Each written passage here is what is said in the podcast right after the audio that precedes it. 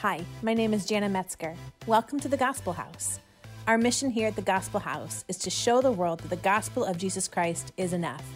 That in the gospel, we can find all of our deepest needs met as the entire church responds to and applies the implications of the gospel. We would love to show it with you. Check out our website, www.thegospel.house, where you can learn more about us, find out how to connect with us, ask questions, see when and where our next meeting is, and give to help advance the gospel message of Jesus Christ. Now, this week, we move onward to our next sermon series uh, for the month of September. Uh, and this series is called Why Revival Tarries. For those of you who don't know what that means, tarries is just a fancy word for takes a long time. So, why does revival, after we pray so much for it, right? Why does it take so long to actually happen? Now, those of you, some of you may be familiar with this title. This is actually the title of a book by Leonard Ravenhill. Uh, if you love that book, you are going to be sorely disappointed with this sermon series because I have not read this book, nor do I intend to for this sermon series. I don't have anything against it. I'm just not going to read it because I just like the title, so I stole it because um, I got my own ideas on why revival t- tarries. I've got the Holy Spirit's, hopefully, ideas, right?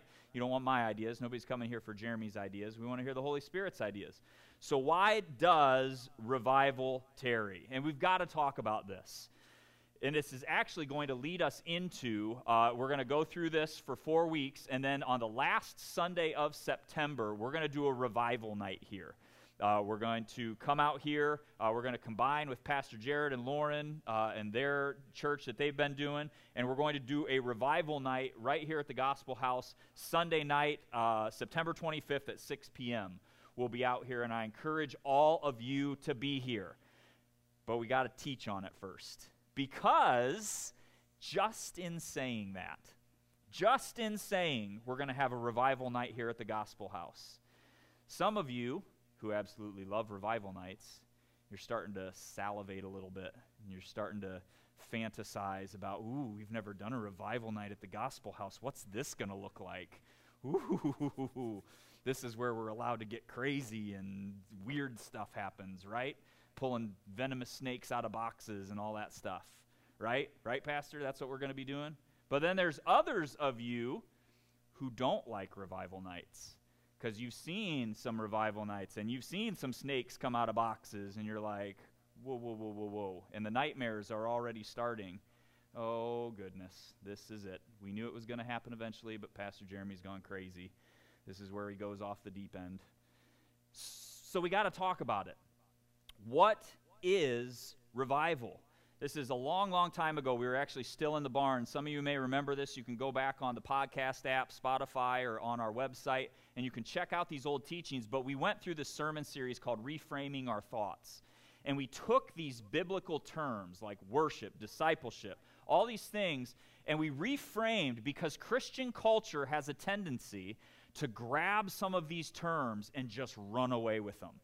And we start making them into things that aren't biblical at all. And so we look at worship, and, and we look at worship as well, look, the worship team, they were just up here.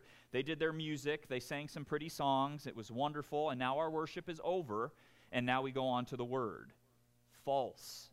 That's where culture has taken worship and has run away with it to make it something that is not biblical. And so, with all of these things, we've got to get back to a biblical understanding of what it means. And revival is right up there on that list. Because the fact of the matter is, just the fact that when I say revival, we've got two different trains of thoughts and people who automatically jump to weird and crazy, that shows you how far we've taken revival, right? We've got to come back to a biblical understanding. We have to find out what is real revival. Back when I used to be on social media, and I should probably advertise this from the front just so nobody's deeply offended. Uh, I have deleted all of my social media accounts. So if we used to be Facebook friends and all of a sudden I'm not your Facebook friend, I promise you I did not block you or unfriend you. I've had a couple people who, why did Jeremy block me? I didn't. I just deleted everything because I'm just tired of it. So don't be offended, all right? But back when I used to be on social media, I was friends, I had this connection with a youth pastor who was in the area, and he had posted a picture. They had gone to like a Bethel worship night or elevation worship night. So he posted this picture with this stadium just packed. And all these people, what looked like the, the entire stadium, just lifting their hands, you know, and worshiping. And the caption under it read, This is what revival looks like. And me, being the highly judgmental, cynical person that I am, said, No, it's not. That's not at all what revival looks like. And now, I'm older and wiser now than I used to be. So I can step back and look at it and I can say, I still don't think that's re- what revival looks like. I'm just not as judgmental about it as I used to be. But that's our problem today. We Christians have convinced ourselves that we can get revival by going to a couple worship nights a month, singing all our favorite songs. We can go and we can have this super emotional experience for three hours, and we've had revival. We can wave some glory flags around and shake our tambourines, and we've got revival. Or we can have a night where a bunch of people come and we heal them and pray for healing and restoration, and all this stuff, and that revival. Unfortunately, that is not what biblical revival looks like. Now, can revival have those aspects? Absolutely, it can. But I promise you, if you go back and study revival throughout the Old and New Testament, you will see every time that those are very small elements of what revival actually is. Revival must go so much deeper than just an experience. And we need it. We desperately need revival. I should also mention revival the, the very nature of the word. You guys know what it means to be revived, right? Right? You, you brought it back to life. Yes. Right? But here's the problem you can't be brought to life if you were never living in the first place, right? So, in order to be spiritually revived, you have to have been living at one point, correct? So we have these revival services that turn into these evangelistic outreach for the lost. Ladies and gentlemen, revival is for the church. I know I'm going to get stamped, you know, oh, you're excluding non Christians. Revival is for the church. Revival is for the living who, who have been alive in Christ who need a jump start. And when you go back and look at biblical revival, that's where God starts. And it starts right here in Isaiah 6, right? Because who's getting revived here in Isaiah 6? Isaiah, right? Isaiah, the prophet of Israel, right? Because a lot of times we Christians get in a dangerous place where we think, well, I don't need revival. I, I, mean, I personally don't need revival. They need revival. These guys over here need that church down the road. They need revival and we convince ourselves that we don't need it. But, ladies and gentlemen, if Isaiah, the prophet of Israel, we're going to hit on this hard today, if he needed revived, then guess what? Nobody is above revival. We all need it. So, how do we get there? We're looking at four points today. Pastor Jeremy's gone completely bonkers and put an extra point in there. Four points. I know. Wring your hands, gnash your teeth. I don't know what we're going to do. It's not the clean three, so we're toast. But here are the four points that we need to cover today, and we see them all so perfectly. This is one of my favorite passages of Scripture where, where Isaiah encounters the Lord. So, first, let's look at number one the focus of revival. This is so insanely interesting to me.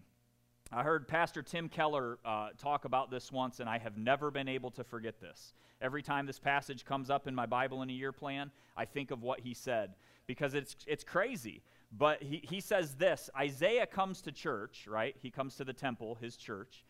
He goes there, and he encounters the last person in the world that he actually expected to be there God Isn't that interesting? And I would pose the question to us as the church today. When we come to church, what are our expectations? Well, expect 30 minutes of music, and then Pastor Jeremy's going to get up there and preach way too long. And then we're all going to have fun hanging out afterwards and have some food and fun times, and it's going to be great. But do we actually expect to come and encounter the Lord? Now, I'll say we encounter the Lord different ways, right? I hope you encounter the Lord when I preach. I hope that the things I say are driven by the Holy Spirit and they touch a nerve and you think, "Oh, I got I'm going to do better on that this week." And you change, right? Don't tell me I preached a good sermon, go live it, right? That's what we're looking for. But Isaiah came to the temple and saw something he never expected to see. And that was God. It says in the year of King Uzziah's death, I saw the Lord sitting on a throne, lofty and exalted, and the train of his robe filling the temple. Seraphim stood above him, each having six wings. With two he covered his face, and with two he covered his feet, and with two he flew. And one called out to another and said, Holy, holy, holy is the Lord of hosts. The whole earth is full of his glory. Now, just to give you all a little historical context on what's going on here King Uzziah was a good king in Israel. You guys know when you go through Second Kings and Chronicles, that's where Israel's changing kings every other page.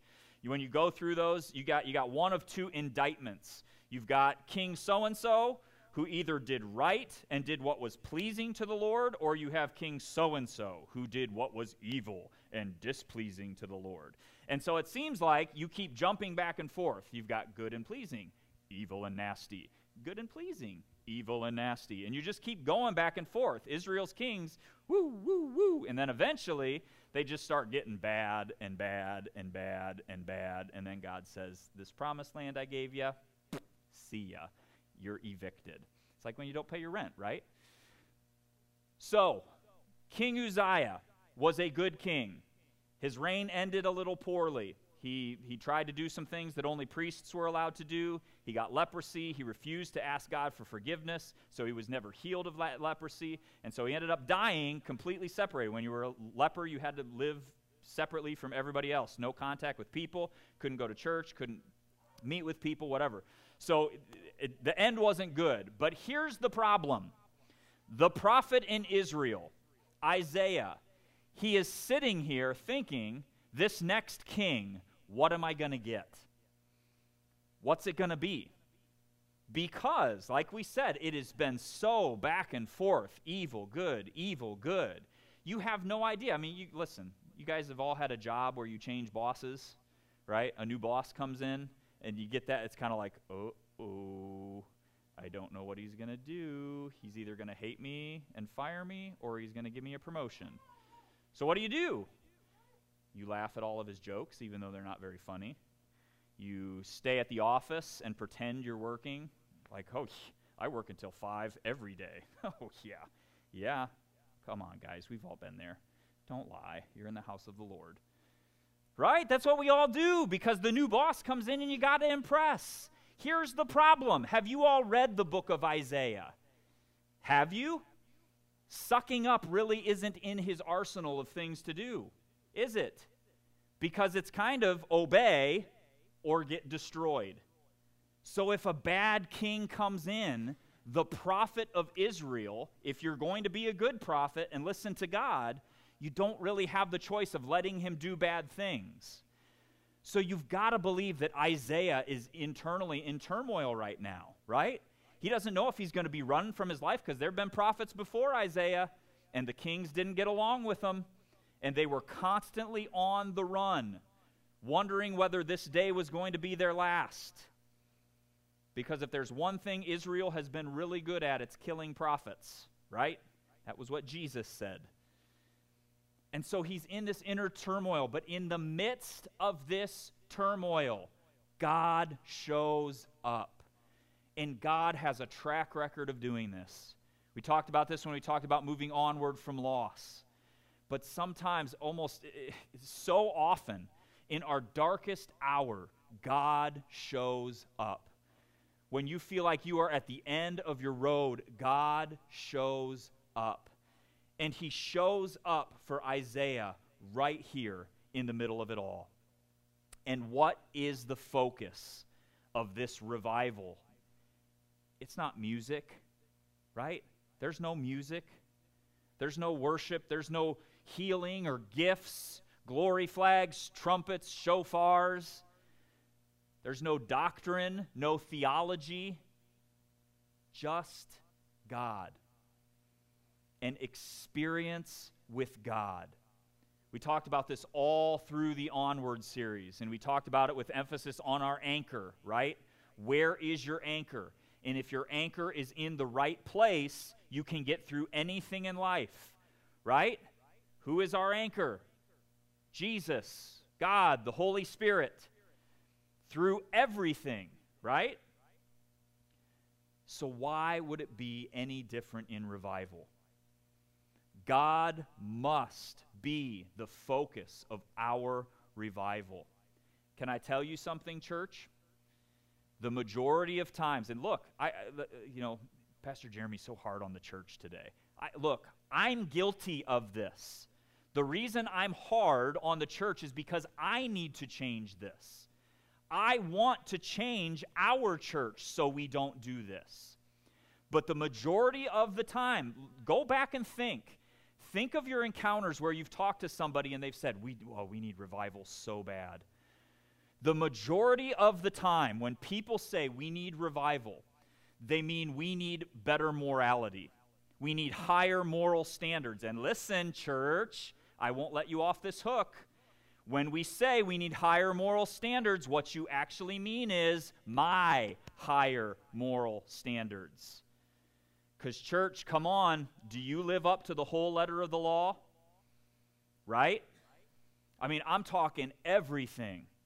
Because when Jesus comes, what's Jesus say? He says, Look, it's not good enough to just obey the law. You need to think above the law. Y'all think above the law? Do you take every thought captive and make it obedient to Christ? Because if not, you got work to do. But usually, what happens in the church is we say, we need morality. Because look, look at all these awful things that are going on that don't agree with my political party. Look at all these things that we've allowed to slip and slide, and my morality. Not God's morality, my morality. That's what we run to. That, or if it's not morality, it's a feeling, right? I want to I want to feel good. I want to sing all of my favorite songs.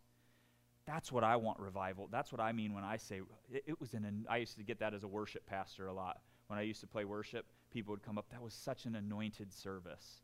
Oh, really? Why is that? Well, you sang all of my favorite songs. Ah, so it wasn't actually about anointing at all. It was about personal preference. Gotcha. But, ladies and gentlemen, that's our problem. We have associated re- revival with a feeling. We have associated revival with personal preference. And, ladies and gentlemen, God doesn't do that. If we want revival, revival has to be God's. And look, in this passage, in this revival of Isaiah, what is the character trait that God leads off with? What's the first thing that God gets introduced as? It's like the, the heralds blow their trumpets, da da da da, announcing, Holy, holy, holy is the Lord God Almighty. Holiness is what leads this revival. Maybe one of the reasons that Western church struggles so much to see revival is because we don't talk about holiness anymore. It's like a four letter word in our culture, isn't it? We run from it like the plague, even in our Christian culture. Because the problem is, you cannot be holy and relevant in today's culture. And for some strange reason, we Christians choose relevance over holiness.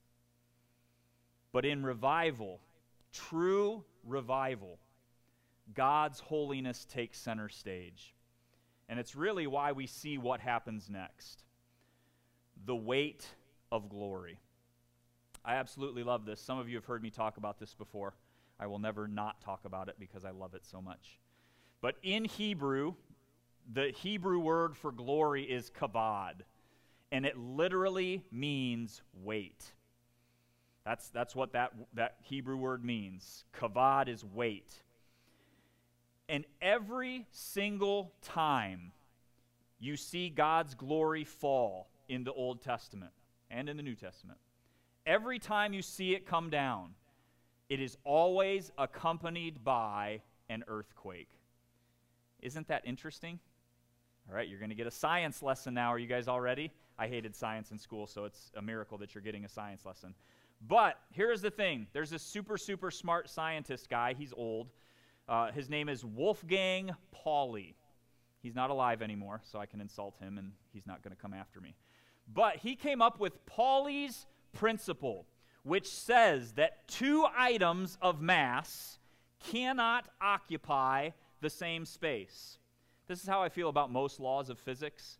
You know, it's like that chair is blue, science, right? It's like you're stating obvious things. If I take two rocks and smack them together, oh, look, these two objects can't occupy the same space. Smack, smack, smack. We know this, right? But there's a scientific principle that says it's true. Two objects with mass cannot occupy the same space. Now, look, it gets super complicated. There's protons and neutrons and electrons, so it goes deeper. So some people will be like, well, what about laser beams? There's a scientific explanation for that. I just don't have time for it right now. So, we did this demonstration once when we were at the barn, and I, I actually filled a, a, jug up with water, and I took a rock and I plopped it in here. Now, it was a lot easier to clean up water off the floor in the barn than it is here, so I'm not going to do it today. But that, that's called, that's another smart scientist, that's called the water displacement theory. When you drop an object in water, the object with the greater mass is going to take up space, right? And so water pours out of the top of the thing because the rock has greater mass, right? All of this to say when God comes down, there is an earthquake because God's weight, God's mass, the weight of glory is so great that all of creation has to get out of the way. Ladies and gentlemen, this is why it is so silly. It is silly. It's downright silly for us to sit here and pretend that revival looks like, yay, Jesus, he's here. Because that's not you getting out of the way. And if you look in the Old Testament, New Testament, wherever it is, when God's glory falls, what happens to every person present? They are on their face. They bow. There is no option to sit up and sing and dance and wave flags and tambourines you fall because God's glory is so great, is so powerful. There's no other option. I love that, that image when Jesus is in the Garden of Gethsemane. It's in the book of John. And the soldiers, the Roman soldiers, come to capture him. And for a moment, Jesus pulls back the veil. He says, Who are you looking for? And they say, Jesus of Nazareth and he pulls back the veil. And in, in whatever language he was speaking, Hebrew, Greek, whatever he was speaking, Jesus says, I am. He doesn't say, I am he. Most English translations say, I am he. That's not what he said. If you go back and read the Greek, he says, I am. And all of the Roman soldiers fall and bow before him. Jesus had that option. He didn't have to be taken that night because the weight of his glory was so great, at any moment, he could have caused all of creation to fall before him. But he chose to take on the cross for us. Isn't that incredible? It's incredible. But every time God shows up, everything bows, outside and inside. Because look at what happens to Isaiah, right? This is why it's significant that holiness is what leads the way in this revival.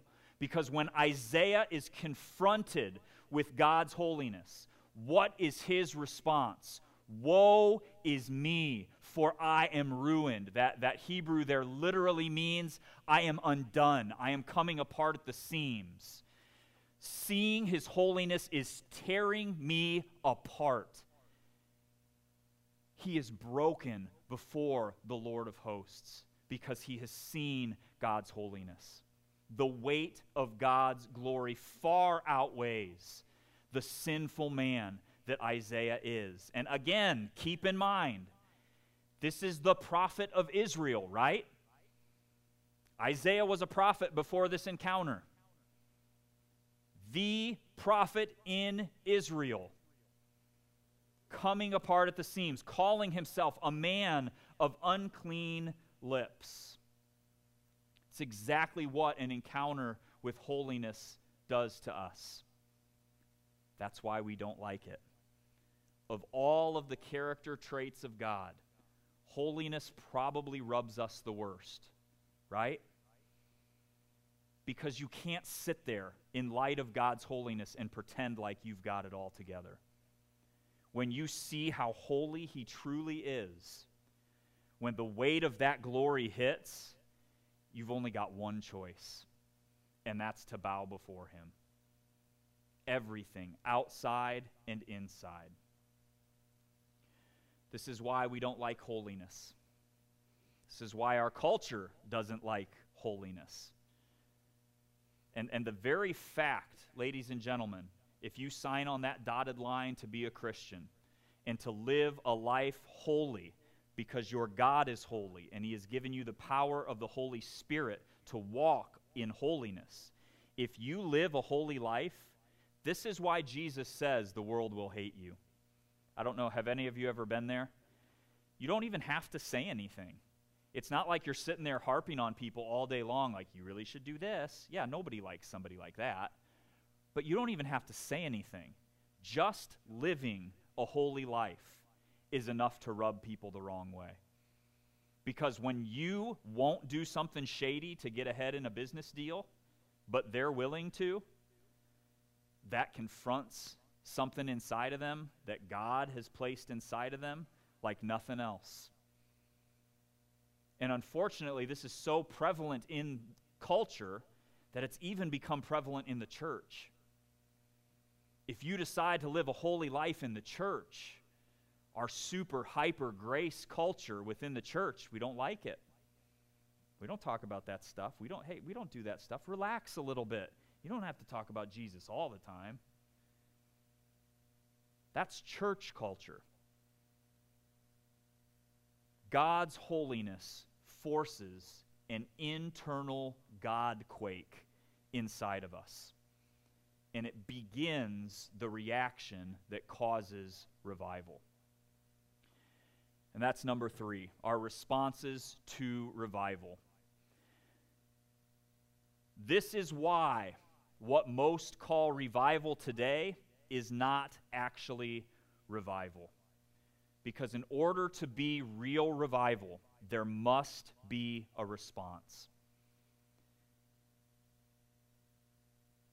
when we're at a Bethel worship night and we've all got our hands lifted and we're all jamming out to all our favorite Bethel songs.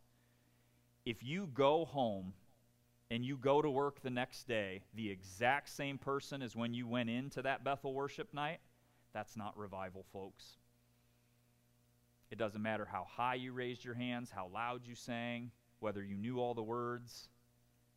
There must be a response. This point three is actually going to be our thesis statement. You guys remember thesis statements?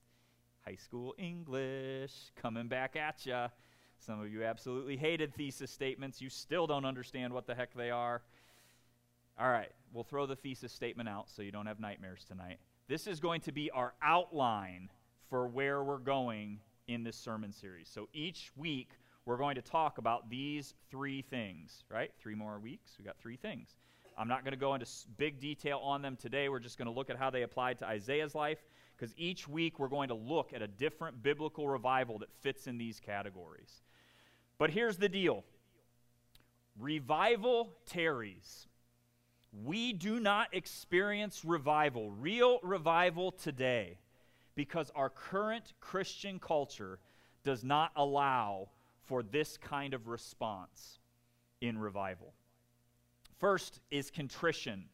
That's a super fancy way of saying that you feel sorry and broken over your sin.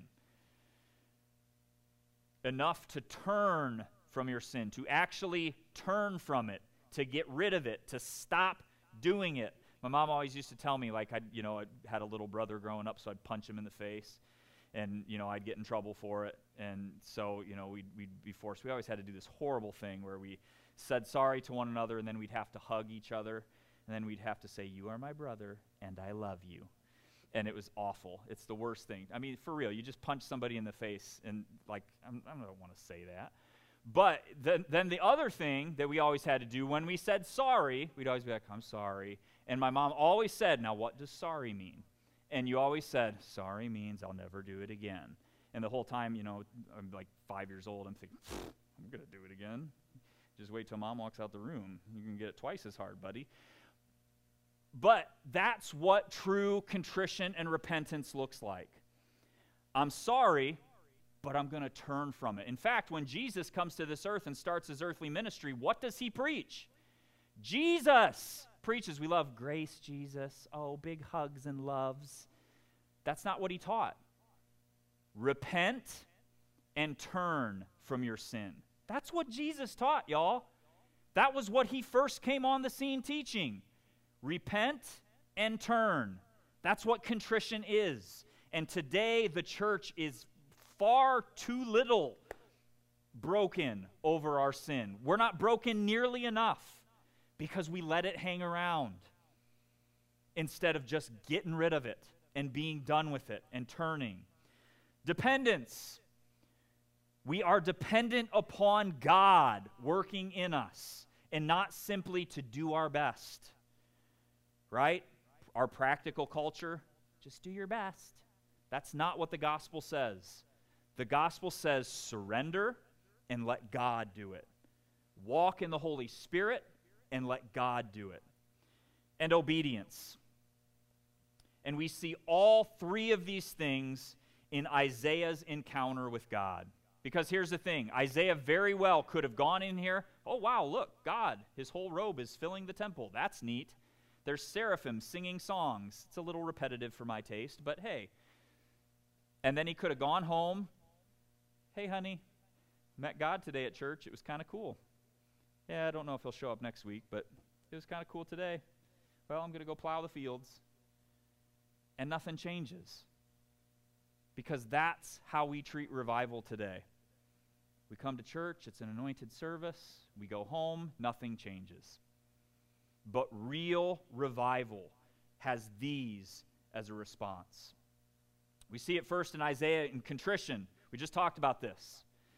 Woe is me, for I am ruined, because I am a man of unclean lips, and I live among a people of unclean lips. For my eyes have seen the King, the Lord of hosts. This is Isaiah, the prophet of Israel, saying, I am broken. But what is Isaiah's sin that he's so broken over? And, ladies and gentlemen, we've talked about this, but we've got to get this down.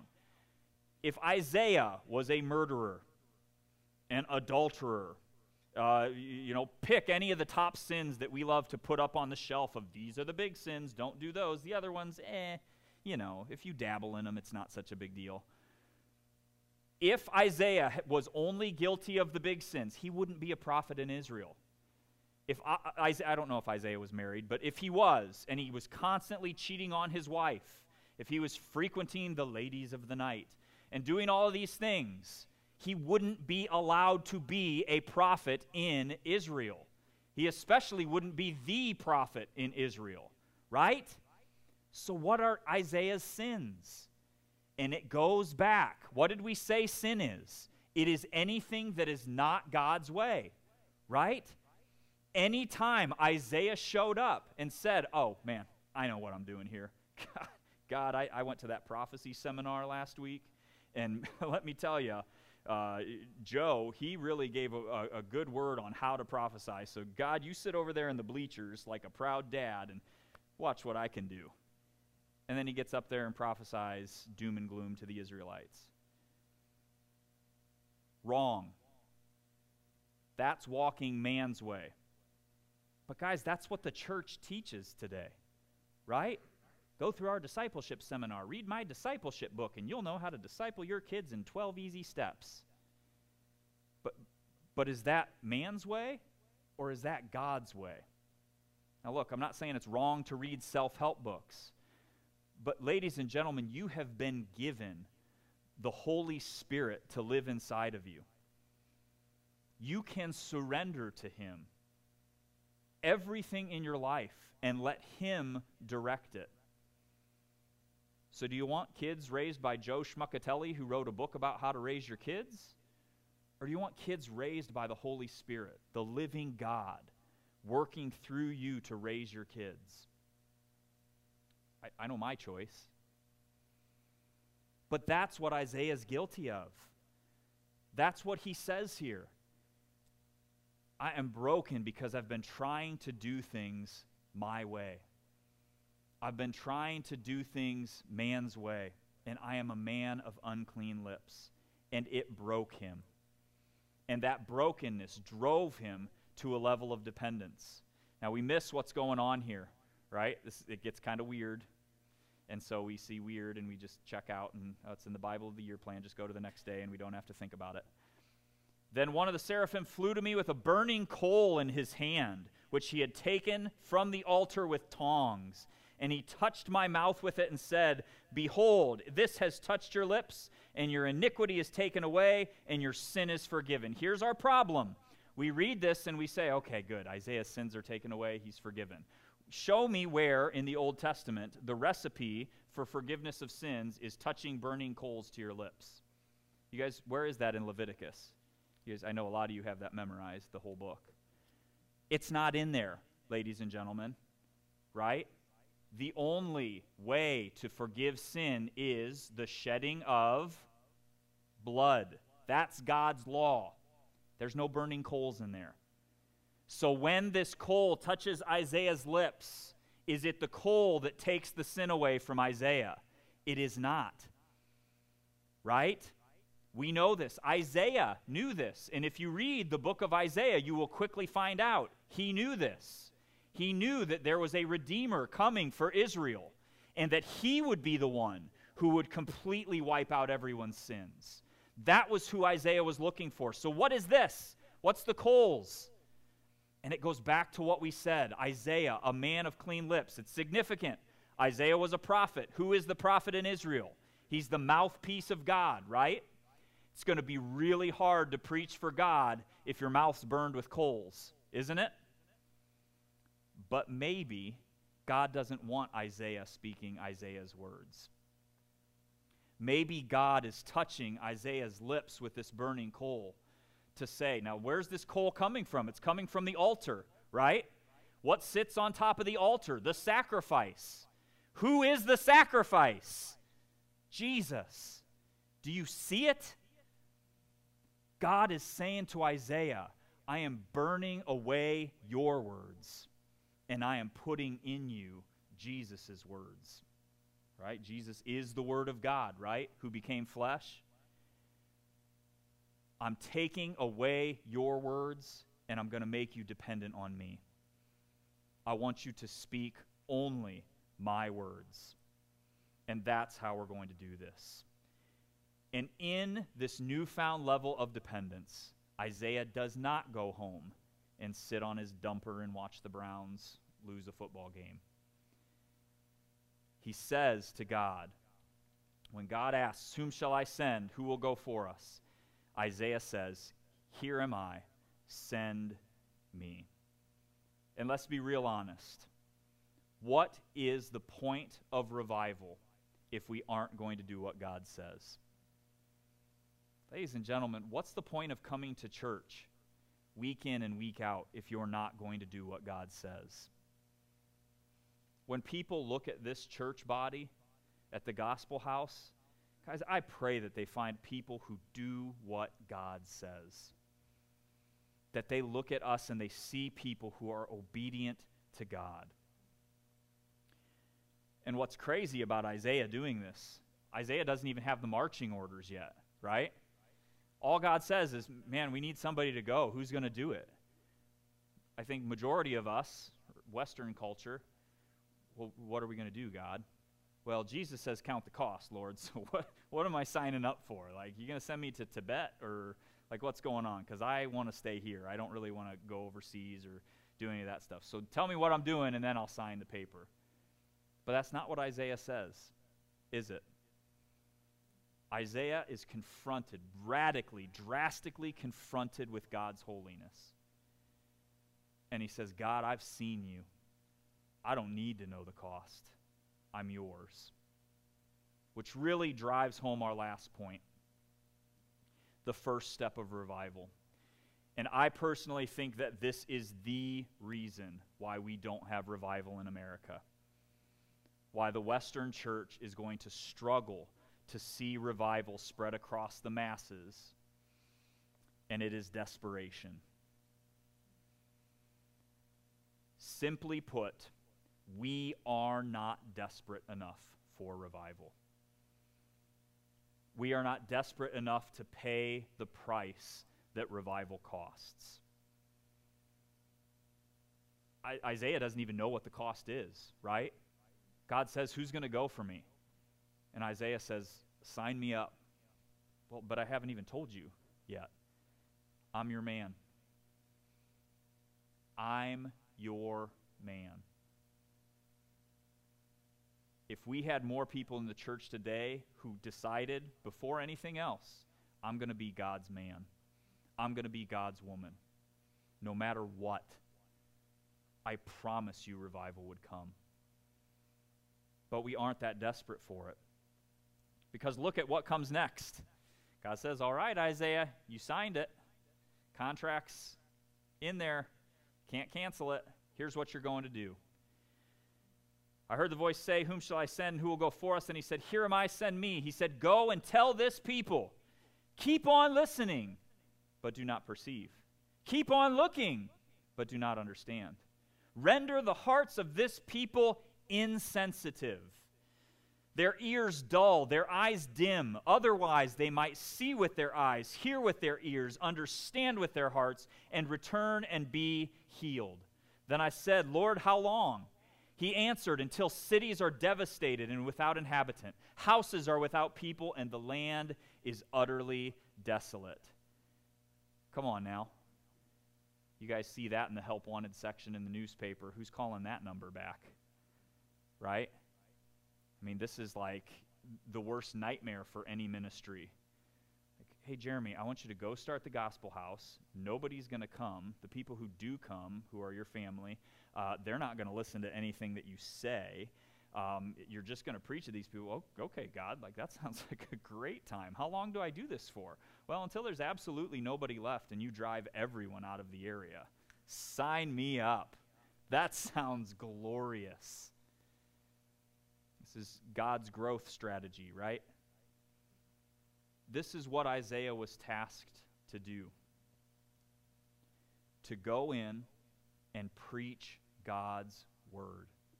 Not his way, but God's way. Even though no one would listen. Even though no one would accept him. And read the book of Isaiah and pay attention. Isaiah is utterly rejected. Isaiah is desperately alone. There is no one on this road with him. And why does he do it? After walking through all of this, why is Isaiah so desperate for God? Because of how it all started. Isaiah saw God. This is why we lack desperation in the church today, ladies and gentlemen. Because we don't really know who God is. We haven't really experienced Him. Because if you experience Him to that level, to this level, and, and look, we're going to look at this each week because it looks different. It's really easy to look at this passage you know, Isaiah in the king or in the year of King Uzziah's death, I saw the Lord sitting on the throne, lofty and exalted, with the train of his robe filling the temple. So, you know, we've got the churches that are like, it's all about experience. Forget doctrine, forget theology. It's just about experience. And they point to this and say, look, See? Experience. It was experience that drove revival. We need experience. But the problem is, not every revival starts like that. We're going to cover more next week, in fact. We're going to cover a revival that doesn't start like this. It starts with doctrine. And so it's different. It looks different for everybody. But there's one thing that doesn't look different, and that's the Holy Spirit. Because no matter how He comes on you, no matter what that looks like, ladies and gentlemen, you might go home and you might say, Hey, honey, I need a minute. And you go in the bedroom and you get on your knees and you say, God, I am desperate for you. I want you. And right there in your bedroom, this happens. The robe of the king fills your bedroom, and you see the king of glory. The Holy Spirit can do it. He's done it for people in the past. You hear testimonies all the time about people who have seen Jesus resurrected or have, have, have looked him in the eyes or you know have seen these different things. It can happen. Or tomorrow morning, you might quietly open your Bible and you might flip to the page that you're at. And our Bible in a year, we're in Ezekiel, and you flip there, and something hits you and just grabs you from that passage. And you just say, God, I'm sorry.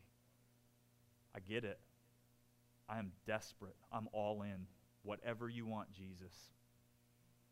But here is the thing it is always God who drives revival.